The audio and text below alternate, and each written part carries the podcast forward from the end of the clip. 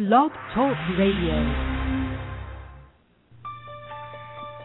Welcome to Snap Out of It Radio Network. Hear all our great shows across the world. Join our community at snapoutofitradio.network.com. So wake up, stand up, and snap out of it.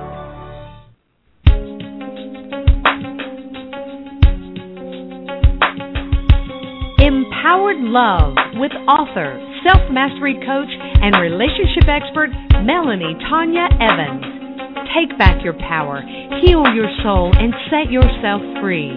Free through empowered love. And now, your host of Empowered Love, Melanie Tonia Evans. Hi, everyone. I'm Mel. Welcome to another Empowered Love radio show. And this show that I'm doing today, it's one of the Love Right shows, and it's about partner appreciation. And please, for anybody that's listening into these shows for the first time, if you like the show, you can always mark it as a favourite. And also, too, you can subscribe to my newsletters. FM.com if you haven't found my website. There's two newsletters that you can subscribe to. One for narcissistic abuse, which is New Life, and the other one is Life and Love, which is general and self empowerment knowledge. And that way you're always going to be updated about the radio shows. Also, too, you can have a look on my website on the radio link, and there's always the updated radio shows that are coming. Lots of them in archives that you can go back to as healing resource anytime you want. And I really invite you to go through a lot of those shows and listen and pick the topics that do interest you. So, on with this show today about partner appreciation. During this show, we will be talking about how to contribute to a relationship in order to help it grow and thrive. The truth is, many relationships become complacent. They lose their spark, they lose their fertilizer. Discover within this show how you can lose resentment, guilt, boredom, staleness, you know, that whole thing with relationships, that it's really like two people cohabitating and they're not really connecting and they're not really loving, and it can get very, very stale. And how you can replace those things with contributions that not only enhance how your partner feels, but also creates you as the other half of a relationship who feels and enjoys the passion and love. So this show, I hope will really, really help you. And I do draw this distinction a lot with people because I think it's very, very important to understand the difference between a narcissistic relationship and a relationship that can be healthy. Because the last thing that I really want to do is encourage people that are with narcissistic people to try to be the person that heals and fixes the relationship. Because if you are dealing with a narcissistic individual, and you can actually classify and work that out, if you go to my website, if you are in a troubled relationship that you suspect uh, feeling addicted, abused, uh, and, and highly confused, I really do suggest that you go to my website, have a look under the article section, and go to the articles Narcissism Understood, and also the article NPD um, characteristics and behaviours because you'll get a lot of information there to really start getting clear if you are if you aren't with a narcissistic individual. Because the truth of the matter is, no matter how good your boundary function or no matter how good your partner appreciation tactics are, if you are with a narcissist, it always equals how to lose. Because you're going to be damned if you do, damned if you don't. You're not dealing with a person who wants to become conscious and actually grow as a team member in a relationship. So this information that I'm going to give you, it really is about being in a conscious relationship today. And it's about being able to grow with a partner who is also um, wants as a goal, wants as a value in their life to create a conscious relationship. So the reality is that if you're frustrated in a relationship and you want to grow it consciously and you want a team member, if this other person in your life is not interested in that, doesn't want to participate in that, doesn't want to go to counseling with you, doesn't actually want to work at the relationship with you, well, then what you do need to do is lay a boundary and you really do need to put it on the line. that if you want this relationship, if you want me in your life, this is where I need you to be.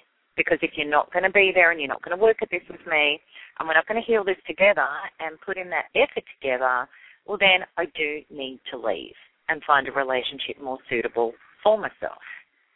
Now, the reality is, for a lot of people, if you mean it and you do it calmly and you do it clearly and you set a boundary with that, you may even give them a week to think about it. You need to back it up. You need to follow it through. You may need to leave. The chances are that if that person has got the desire to love you, has got the resources within them to step up, they will do it. They will do it. Okay? But you need to be true to yourself. If you want to create a conscious relationship, well, then you need two people that are going to be working on a conscious relationship together.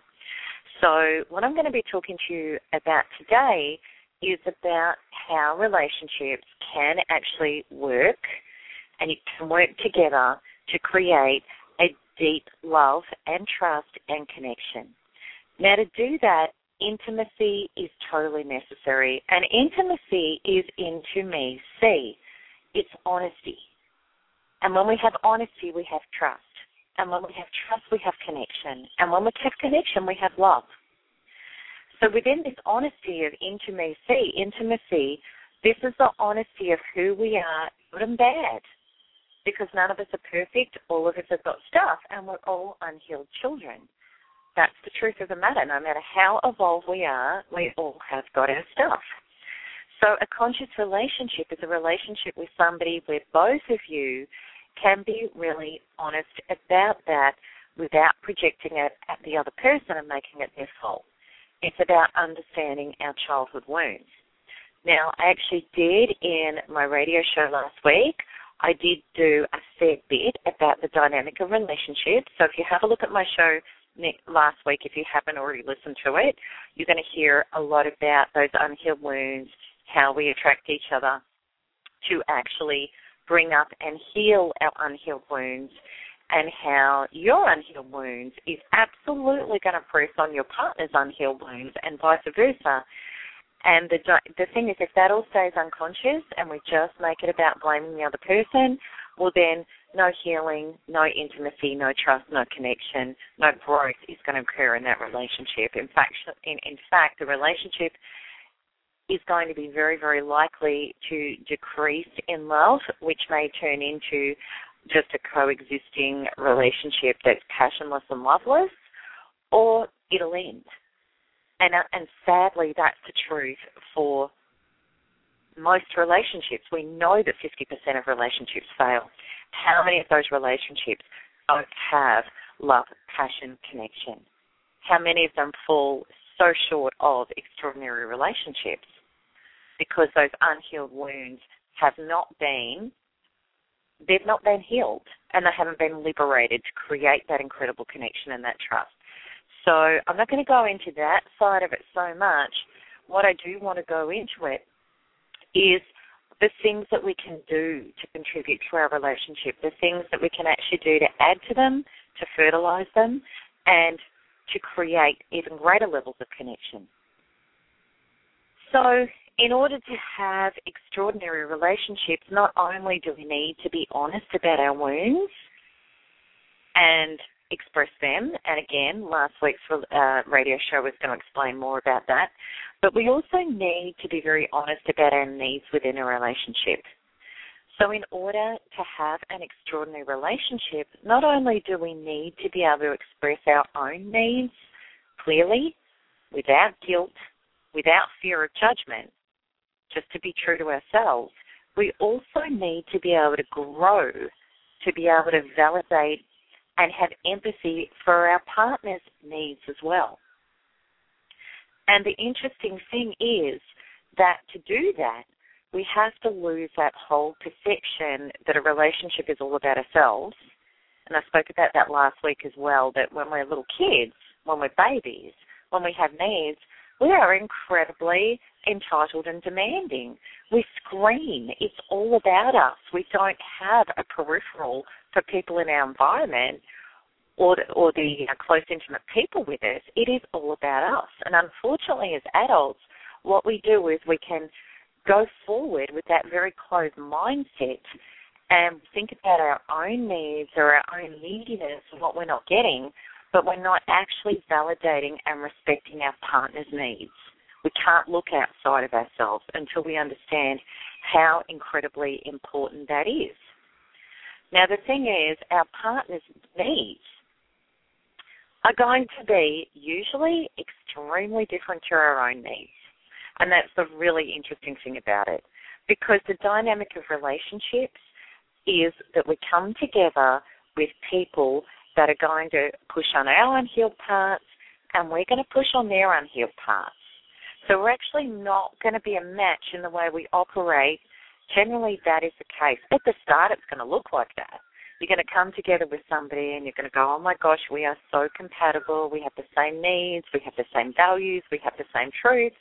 And you're in that honeymoon period where it's you're in a heightened state if you're a love avoidant of wanting a huger connection of love temporarily, and you're in a heightened state of the love addict that needs a lot of love and wants a lot of love, that the love avoidant is going to be granting it to you because you're in the honeymoon period. So you're actually not going to see the true dynamic until everyday life starts kicking in. Relationship. So what's going to happen here it's extremely likely that when it does all settle down, you're actually going to find that you've got different needs, you've got different love languages, and you're actually not that incredible match that you thought you were. Now, if you start making that all about you and your needs, of avoidant, you're going to be going, well, I need more space. I don't want this to be as intense. I don't want to spend every minute with you. I want to get back to my everyday life, which is with, you know, family and friends and my interests and my work and you know, and if you're an extreme love avoidant, you're going to be wanting to get back to the addictive behaviors that actually pull you out of being present in your body and in life. And that's a whole other topic. Now, as a love addict, you're going to want a lot more energy than the love avoidant and a lot more input in the relationship in order to feel loved, to feel safe, to be valued, to be respected, that's going to be a high level need for you. And that's going to be a source of frustration for you because the love avoidant has already started pulling their energy away from you back out into their life where they were getting a lot of their fulfillment rather than through relationships. So the truth of the matter is is when a relationship settles down, what you need to feel loved and feel safe is actually going to be extremely unlikely from your partner for them to grant it to you naturally, and vice versa. So this is where the trouble starts setting in. So, you know, we can we can pull up a heap of different examples for that. You know, and if you've ever read the five love languages, you'll understand that words of appreciation might be very important for one person, physical touch could be a high level love language for them. Um, gifts could be another one. So you might find yourself in a relationship with somebody where you know gifts and cards and and, and little acts like that are just huge for them. Surprise dinners, etc., etc. And for you, it's not a big deal. That's not the way you've ever shown that you've loved. And you may even struggle and judge that other person as well, I love you because I do A, B, C, and D for you, which to you might be more solid, practical, or even you say I love you, um, physical touch is more important for you, and yet that person, because they're not getting those little gifts and those little cards and those little signs, they're actually feeling unloved. And you may judge it as ridiculous, you may struggle with it, and you might think, that they're being really superficial. And that's just one example. I could give you 20 different examples. So, in that example or any of those examples, what's happening is you're making it all about yourself and you're not validating or understanding what this person is about and how they actually operate. So that's not working for you and it's not working for them. It's actually causing destruction within your relationship. So so much about fertilizing a relationship is about getting out of all of that and r- realizing that needs are important. Your needs, your partner's needs. Now, I'm not talking about the insatiable needs of a narcissist, for example.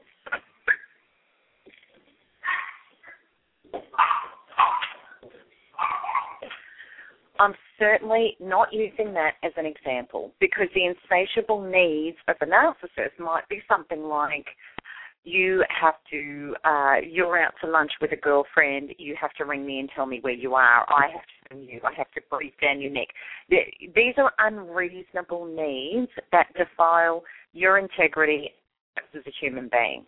So i'm not talking about those sorts of needs.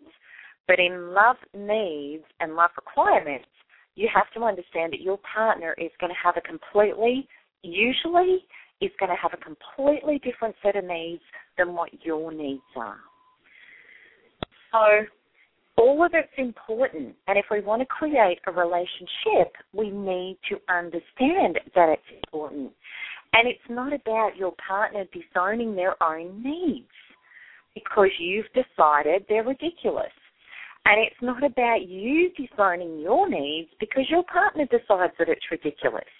Because that's just a recipe for two unfulfilled people that are actually not getting love the way they want to feel love. And if you're not feeling love, well, you're not going to grant love. So it creates a toxic, vicious cycle. So this is like really important information for you and your partner to understand that both of your needs are valid and just because they're not your need doesn't mean that they're not a valid need. Now, the lovely thing about a relationship coming together with somebody that is not your love need match, which is the normal dynamic of any relationship that actually feels like love, is going to be this. The great thing is, is both partners have got an opportunity to to grow into granting needs in ways that they never have before. So it's an opportunity to move out of comfort zones of the limitations you've had in the way you love to be able to love in much more expanded ways. And it's all win win. Because what happens then is your partner is going to feel loved. If they're working as a team with you on this, they're going to give you back your love needs, not as a gift to get, because you're both working on giving and you're going to grow in appreciating loving in ways that you've never loved before. You're going to enjoy writing out cards. You're going to enjoy doing little gifts, things that you never thought of doing, that you could appreciate within, within other relationships that it was cool, but not in your own. You're going to grow into the experience of when I give to another, I give to myself. I expand myself in ways that I didn't know I could. And that only creates more and more love. So, an exercise that we can do in relation to all of this is to listen to and ask your partner what he or she needs from you. And really encourage your partner to realize that their love needs are valid, that they deserve to have their love needs met. And even though they may not be your love needs, you want to grow into granting this person what they want because you love them. So encourage them to feel safe to talk about what their needs are and to actually identify some things. And we could do it as an exercise, say as five things each week that they want to receive from you in order to feel loved and safe and nurtured. Now, the love avoidant is going to really struggle with this because love avoidance pride themselves as not being needy, as not requiring much for a relationship. The fact of the matter is, is that they've detached from love because it's too scary, too painful, or they've had too much abuse, or too much smothering, or too much control, or too much violation, that they actually, love avoidance, get their needs outside of relationships. They get them through work, hobbies, pursuits, addictions. Okay, so the love avoidant, the person that is the least likely to want to connect into the relationship is going to have a lot of trouble identifying their needs. So you may need to help them with that or even make suggestions for that. And they need to understand that, that they've got to get in touch with what's going to make them feel loved and nurtured and supported by you. Now, the love addict type, the person that's going for more connection in a relationship, could write pages of their needs. Love addicts are usually very, very aware of what they need in relationships. So you, the love addict is not going to have a problem coming up with those needs. So what happens is in this dynamic, you can do it, is it's about identifying what your needs are and not having the fear of them being judged. Having the knowing that your partner is going to validate that it is important to you and that because your partner loves you, that they are going to and step up and grant those needs to you. So let's say needs that you want in this particular week from your partner. It might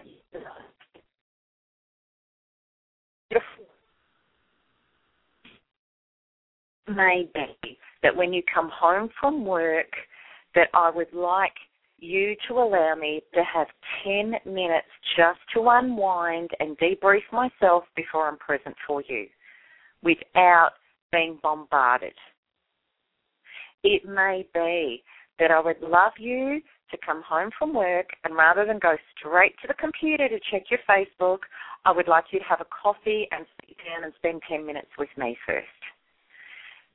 Now, what's going to be interesting about these needs is all of them are going to feel uncomfortable for both parties. The fact of the matter is, you're not doing them naturally because otherwise your partner would never even have to ask you to meet them for, for him or her. So they're going to be parts of your personality that haven't been granting those needs to your partner. They're all going to feel like, ooh, I've got to stretch to go to that. Now, within that list, now, knowing now what you know, that a conscious relationship is about doing that stretch. It's about stepping over your line into your partner's domain to be able to meet needs. Knowing not only are they going to grow through it, you are granting yourself the most incredible way to grow through it because you're coming closer to love, communion, trust, sharing, an extraordinary relationship. So it's all win win. But within that list, you're going to feel different charges to different things.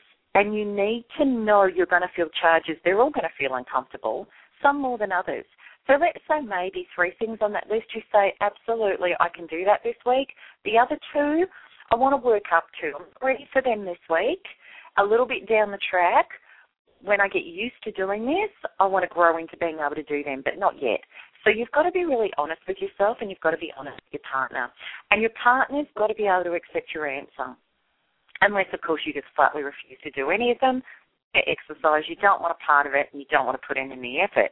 Really, then, the partner to that person needs to lay a boundary and say, This is a relationship I want and aspire to. If you're not going to be a part of this, I, I need to find somebody that will because it's, it's not you. And they're either going to step up or they're going to step out, one or the other. Okay, so both of you with your list, and then what happens is you can work on that list and you understand the dynamic of the relationship more clearly. And it's about compassion, it's about unconditional love, and it's about giving. It's not just about receiving. Love is giving. And it will be easier for you to make these stretches. And no longer are you going to look at your partner and judge them through the lens and the perception that they're wrong for wanting that, or they're demanding, or they're unreasonable. And what you're going to see is that they do have very real love needs, just as you do, and neither is right or wrong. In fact, they're both right. And you actually want to grant them these love needs because you love them. So both of you can set up that dynamic and really, really work at that and see how that can go. And what's going to happen if you do that is that you're going to create a conscious relationship. And a conscious relationship is going to be where love tanks are getting filled. You're going to feel that love, that connection, that trust, that intimacy with your partner. And it's only going to create more trust and more passion and more love, which is the end goal love and passion. So, other exercises that you can do regarding your partner is if you take a few minutes out each day to focus and concentrate on your appreciation of this person. And all of you law of attraction people out there, you'll understand, you know the power of appreciation. That whenever you start focusing on something with appreciation about what you do have, instead of focusing on what you don't have, you create more of what you do have. So, to make this even more powerful, you may want to journal about it. You know, twice a day, lunch break, five minutes is all it takes. You jot down, feel into, and vibrate at the things, about the things that you love about your partner. And then you might do it again that evening, or you might do it once a day. But you put the effort into it, you feel it, you vibrate at it, you know it. And you're working yourself more into a manifestation vibration as this is what I'm feeling, these are my belief systems, and life will grant you more of that. We always get from people what we feel and expect about them. People that have got the ability to be conscious and evolve. Okay. And it is a powerful force. So it's well worth doing that and realizing that you are an incredible creator. You're not powerless. You are a creator. So Another commitment that you might want to make is between you and your partner is every week or every month we're going to do a certain amount of surprises, loving surprises. Now, if your partner is a bit freaked out by big surprises, like a surprise party or something like that, don't do that. It could be little gifts of appreciation that they didn't know you were going to do. It's not on the list. It's not on the list that they do know about. And what is great about this is you're actually going to be focused within that time period of granting those things, of doing those things. It's your homework. So you're going to want to do it. And you're going to put thought into it, and you're going to want it to have a great impact. And it's bringing your focus into the relationship to fertilize the relationship. And that's really powerful if both of you can focus on and work with that stuff. Now, what's really important about all of this is that all of this granting each other their love needs, it's not a tit for tat exercise. This is not about you focusing on what you're going to get as a result of what you're going to give.